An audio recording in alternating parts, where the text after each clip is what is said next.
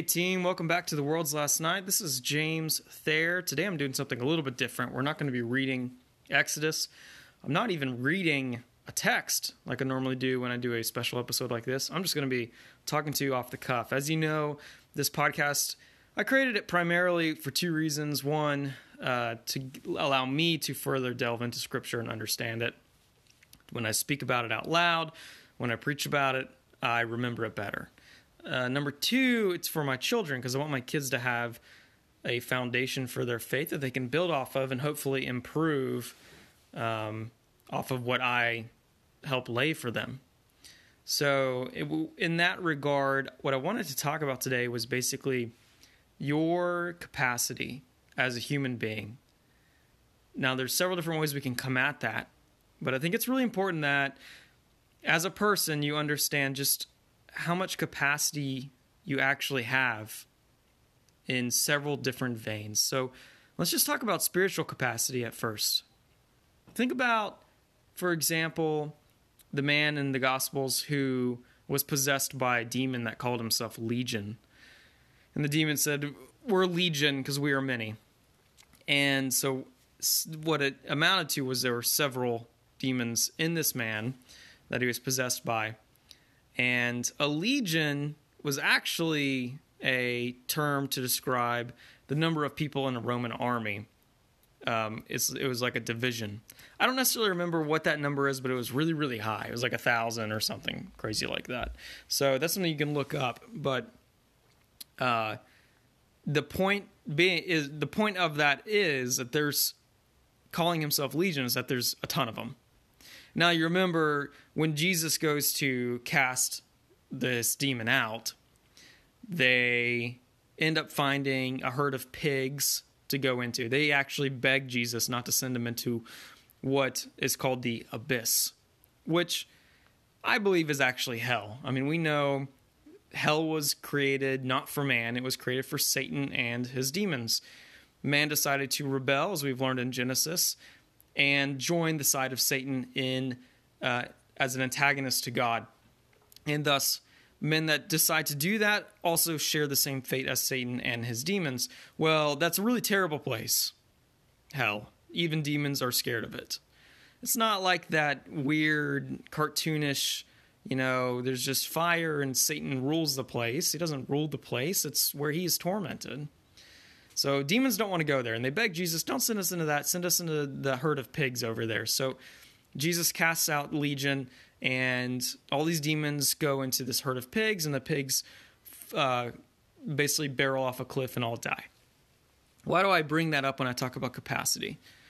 Because the human spiritual capacity is absurd. This human held on to a legion of demons probably several hundred or several thousand demons, right? So, within the framework of the human being, spiritually speaking, there is a, a huge capacity for evil. Um, as we know, you, you have people in history like Goebbels, uh, who basically worked for Hitler, was his right hand man. I believe he was over propaganda, but I'm not too sure. Um, but such a man had a great capacity for evil. Hitler himself, great capacity for evil to execute the final solution. Several people, serial killers, whatever, have an extreme capacity for evil. On the flip side, think about this. As a Christian, you know you're saved and you're sealed by the Holy Spirit. And Scripture tells us pretty um, blatantly that the same God, the same power that raised Jesus from the dead, lives inside of you. So think about this for a second. Jesus is on the inside of you, or the Holy Spirit is on the inside of you. It might be more accurate, whatever. You could probably find scripture to support both belief systems. But the point is, the God of the universe, who is uncontainable, has decided to give a portion of himself to dwell inside of you. You are a tabernacle, you are a temple. And inside of you is the same power that raised Jesus from the dead. You are a conduit. So, how great is your spiritual capacity? It's very great, extremely great. And so, when Paul says you need to be desirous of the gifts of the Spirit, especially prophecy, I mean, he, he makes that little caveat. Um, it really, to us, means we should never necessarily be content with where we are spiritually and our capacity and our ability spiritually. We should always be desirous to expand and grow and stretch and ask God to fill us with more of His presence, more of Him, clothe us with more of Christ, and give us those um, spiritual gifts to be of a, a, benefit to others, to edify others. Of course, Scripture says that um, tongues is to edify oneself. So let's compartmentalize that for a second, and let's look at other ways, other other ways um, we have capacity as human beings. One that I want to talk about specifically is your capacity to work and your capacity to have a work ethic. The number of things you're able to do and conquer and grow and build at one time in your life. On my way home today, I was just sort of lamenting the fact that I can't be in two places at once. Bottom line is, I have a lot going on in my life right now, and um, I'm trying to, I guess people would say, juggle a lot of different plates. Building a house, physically, uh, I consistently need to be on the land to do something or another, and we haven't even started laying foundation yet. Uh, I have a family to take care of that has emotional needs for me to be present and involved. I have a toddler who needs to be picked up, dropped off, put to bed, clothed in the morning, fed, etc., etc. I have a new baby on the way, and today we went to a um, ultrasound. No, yesterday we went for an ultrasound for that. So new baby on the way, and I need to take, take care of my pregnant wife. I also have a business I have to run, several different facets to that business. I'm trying to launch a network. So I'm trying to launch a new business on top of running the old business to pay the bills. And I have several clients that need their needs met in order for me to have my needs met because I have to pay my bills. So there's a lot of juggling, but then on top of all that, you have I'm trying to read scripture, I'm trying to read books to expand my knowledge, I'm trying to keep up with news, I'm trying to um, be a stockbroker with our own stock account. There's just several things that I'm trying to do at one time, but what I want to encourage you with is the fact that you have the capacity to do that. Life may seem overwhelming, but just know that when you come to the end of your rope and you feel like you can't do anything else, God comes in. Our weakness becomes our strength because that's when God really shows up and we start really relying on his strength. So I feel like a lot of people in my generation get overwhelmed. And this leads to certain mental issues, and then you get little cycles of depression or anxiety. But they get overwhelmed pretty easily. And, you know, some of that comes from just bad raising or whatever, childhoods, whatever. But my encouragement to you is to understand that you have a greater capacity than you think you have. Now, I once hiked 50 miles in a single day. And before I did that, I didn't think that that's something that I would ever be able to do but I had read about men that had done it previously, that this was a challenge that Teddy Roosevelt came up with, that I think JFK expanded upon. And so I knew, well, you know, if other people can do it, um, I'm not, you know, I wasn't very in shape, but I, I have a strong fortitude. I thought, oh, I'll do it. And I did, me and two buddies hiked 50 miles in a day.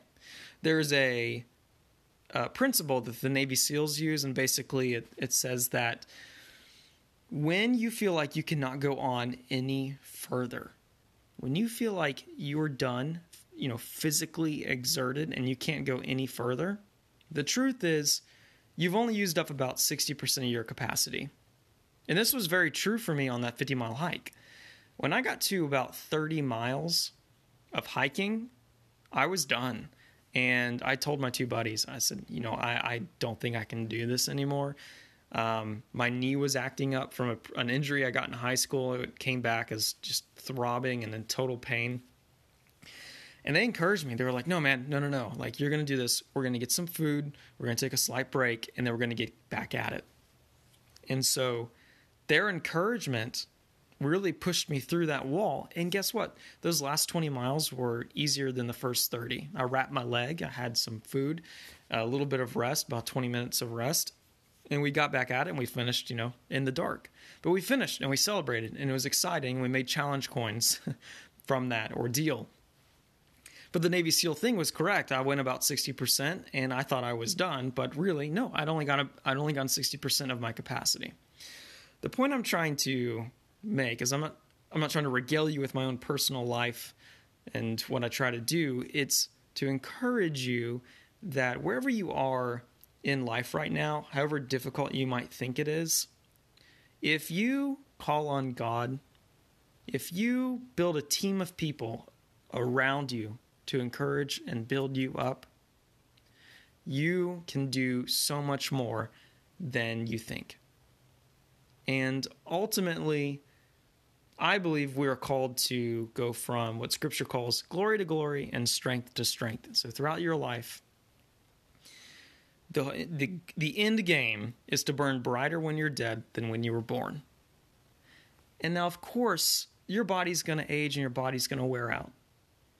But you will have several other avenues to continue to grow and expand, whether that's in knowledge, in preaching the gospel, in your relationship with God, in your legacy you're leaving behind, your influence with your children and grandchildren, with those around you who maybe have lost loved ones at, at a certain age. You know, you start losing several family members and friends. But the point, in in my perspective, is not to uh, burn out early and then retire. It's actually to increase your responsibility and your um, capacity spiritually throughout your entire life until you know you finally get to open up you get that v8 engine after you die you get a new glorified body and i don't know what i don't know what that's like i, I hope it's sort of like i can spend a hundred years quotes years in heaven really working on one skill set, and then eh, I'm going to spend the next quotes hundred years working on another skill set. Um, whatever it might be, my point is your capacity is so much greater than you think it is. So, you know, wherever you are at in life right now, take a moment to evaluate um, where you are and what the walls are that you're hitting and ask God to increase your capacity to overcome it. Because, let's see, scripture says suffering produces perseverance. This is true. Anytime someone suffers, so long as you can get that spark of tenacity, you can overcome that suffering and you can persevere it allots you, it affords you the opportunity to persevere. That's what suffering or difficulty does. And then scripture goes on to say, perseverance produces character, which that's also true. You develop discipline. In some ways, we forfeit our ability to have capacity because we aren't disciplined. So we might push several hours of the day into entertainment where all we're doing is consuming and not producing. We're playing video games, we're reading books, um, we are indulging in entertainment, television, films, whatever. Um, and all these things, they can grow you in certain ways, but if you find yourself not having enough time to grow your net worth or your household or whatever it may be, you might want to consider culling or cutting out some of those other things that are sucking away um, your ability to accomplish those things. Um, but the bottom line is suffering produces perseverance, perseverance produces character, discipline is one one facet of character. But then the last little bit in scripture it says character produces hope and hope does not disappoint. I believe that what that means is once you've overcome and you've conquered and you develop the character, this is after going through suffering. You now, the next time you encounter suffering, have hope because you remember that God brought you through that terrible time.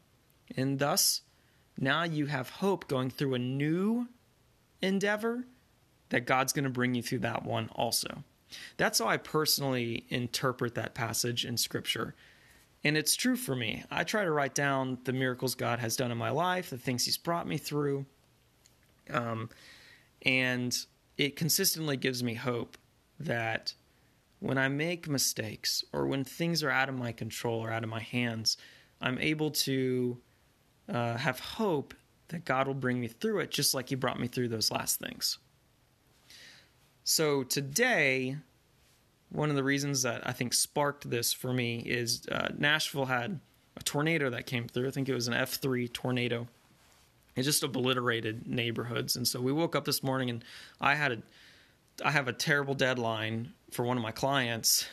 Um, it's this show that I that I, I edit, and it basically pays for most of my bills, most of them, yeah.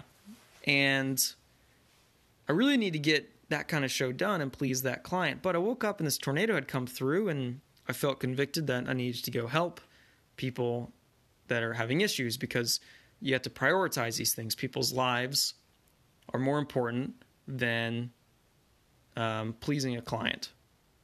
So Allie and I got up, got the chainsaw, found a babysitter for Ella, got the work gloves out, went out to a neighborhood that was totally devastated, and helped a friend clear out their house that was just obliterated.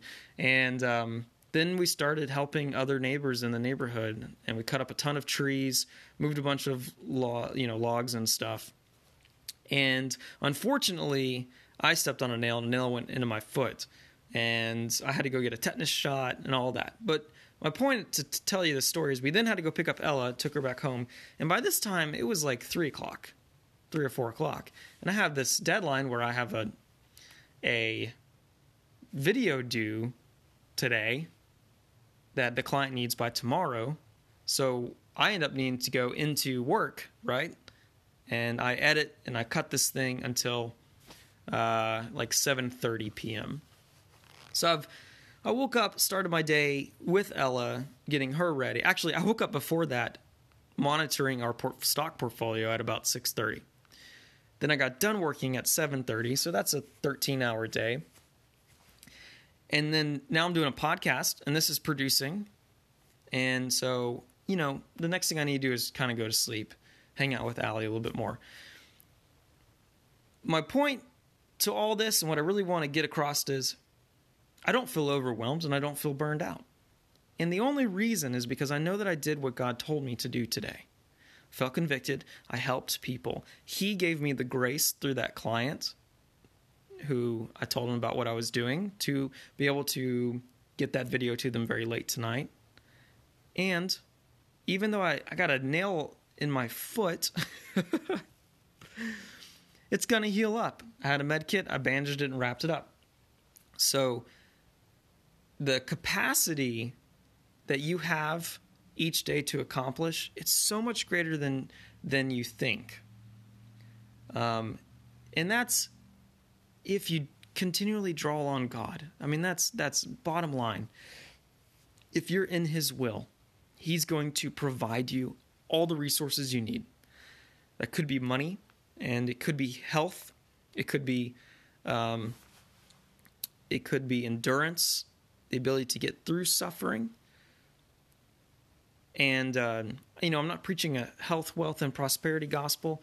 I'm just saying that when God gives you a mission, He's going to also give you the equipment you need to accomplish the mission. And a lot of times that stretches us and forces us to look at uh, what we thought we could do and what God thinks we can do and decide that we're going to go with what God thinks we can do over what we think we can do or what Satan says we can't do. And sometimes you just have to make that active decision. So, to my kids who might be listening to this uh, down the line, know that you can do exceedingly more than you believe you can. This is a spiritual principle, and it's rooted in the person of Christ who has empowered you to be able to accomplish his purpose. So, whether you are facing a, a, deficit in courage to preach the gospel to your friends, which can be scary and look insurmountable, or you are having to work 12 hours a day just to put food on the table, or you're having to you know juggle 100 different things at once maybe take care of a sick or dying loved one. Whatever it is center yourself on god. Understand that he's already somewhat written the script of your life or at least he laid out the path for you to take. And because of that as long as you stay on that narrow path he's going to get you through it. And you're going to be better for it on the other side and if you do that for your entire life, I believe you're just going to become brighter and brighter by the time you die. And I'm talking spiritually, I'm talking making God proud that you did something worthwhile with your life. So I'm going to leave you with one final parable. There's a parable of the, the talents. It's so ironic to me that this coin is called a talent because in our language, a talent is some sort of gifting you have, right? But this rich man basically goes away. This is the parable. He goes away. He has three servants, managers, and he gives one of them one talent, which is a coin. He gives another one five talents, and he gives another one ten talents. The person with the ten talents managed by the time the master comes back to turn it into 20 doubled it. The person who was given the five talents managed to turn it into 10. But the person with the one talent didn't do anything with it, dug a hole and hid it, hid it under a rock. So when the master comes back, you know what he does? He basically says, okay, the one with the 10, you made 10 more. You did wonderful. You're going to uh, rule over 10 cities in my kingdom. And I might be a little bit off on that. Read the parable yourself. The one with the five, hey, you did a great job. You doubled it. You made 10. You're going to rule over five cities of my kingdom. But then he looks at the person with the one and he says, uh, Why did you not do anything with what I gave you? And the guy gives a stupid excuse. And the, and the master says, I'm going to take the one talent I gave you, I'm going to give it to the person that I gave 10, and you're going to have nothing. Even what you think you have, you're going to have nothing. The moral of the parable that Jesus is saying is basically to those who are given, much is expected, and to those who are given much, more is expected. Even the person who is given one talent even though they thought that wasn't a lot, uh, the charge and the expectation was that they would double what they were given. So don't squander your life. Don't hide your time, talent, and treasure under a rock. So, whenever you finally do die at the end of your life and Jesus comes to you and asks you, How did you use what I gave you? All the money I gave you, the health I gave you, the talents I gave you, the family I gave you, everything I gave you, the gospel that I entrusted you with, how did you use it? Be the person who can say, I doubled it or I tripled it I expanded and worked and knew that my capacity wasn't necessarily dependent upon what I thought about myself or what Satan told me, but it is what you expected of me. Be that kind of person, and you can be proud of how you lived your life. The good kind of pride, the Galatians kind of pride, not the sinful kind that wants to have more than another or whatever. So that's all. Uh, maybe I'll get back in Exodus. here the next time we meet. But until then, this is James from The World's Last Night.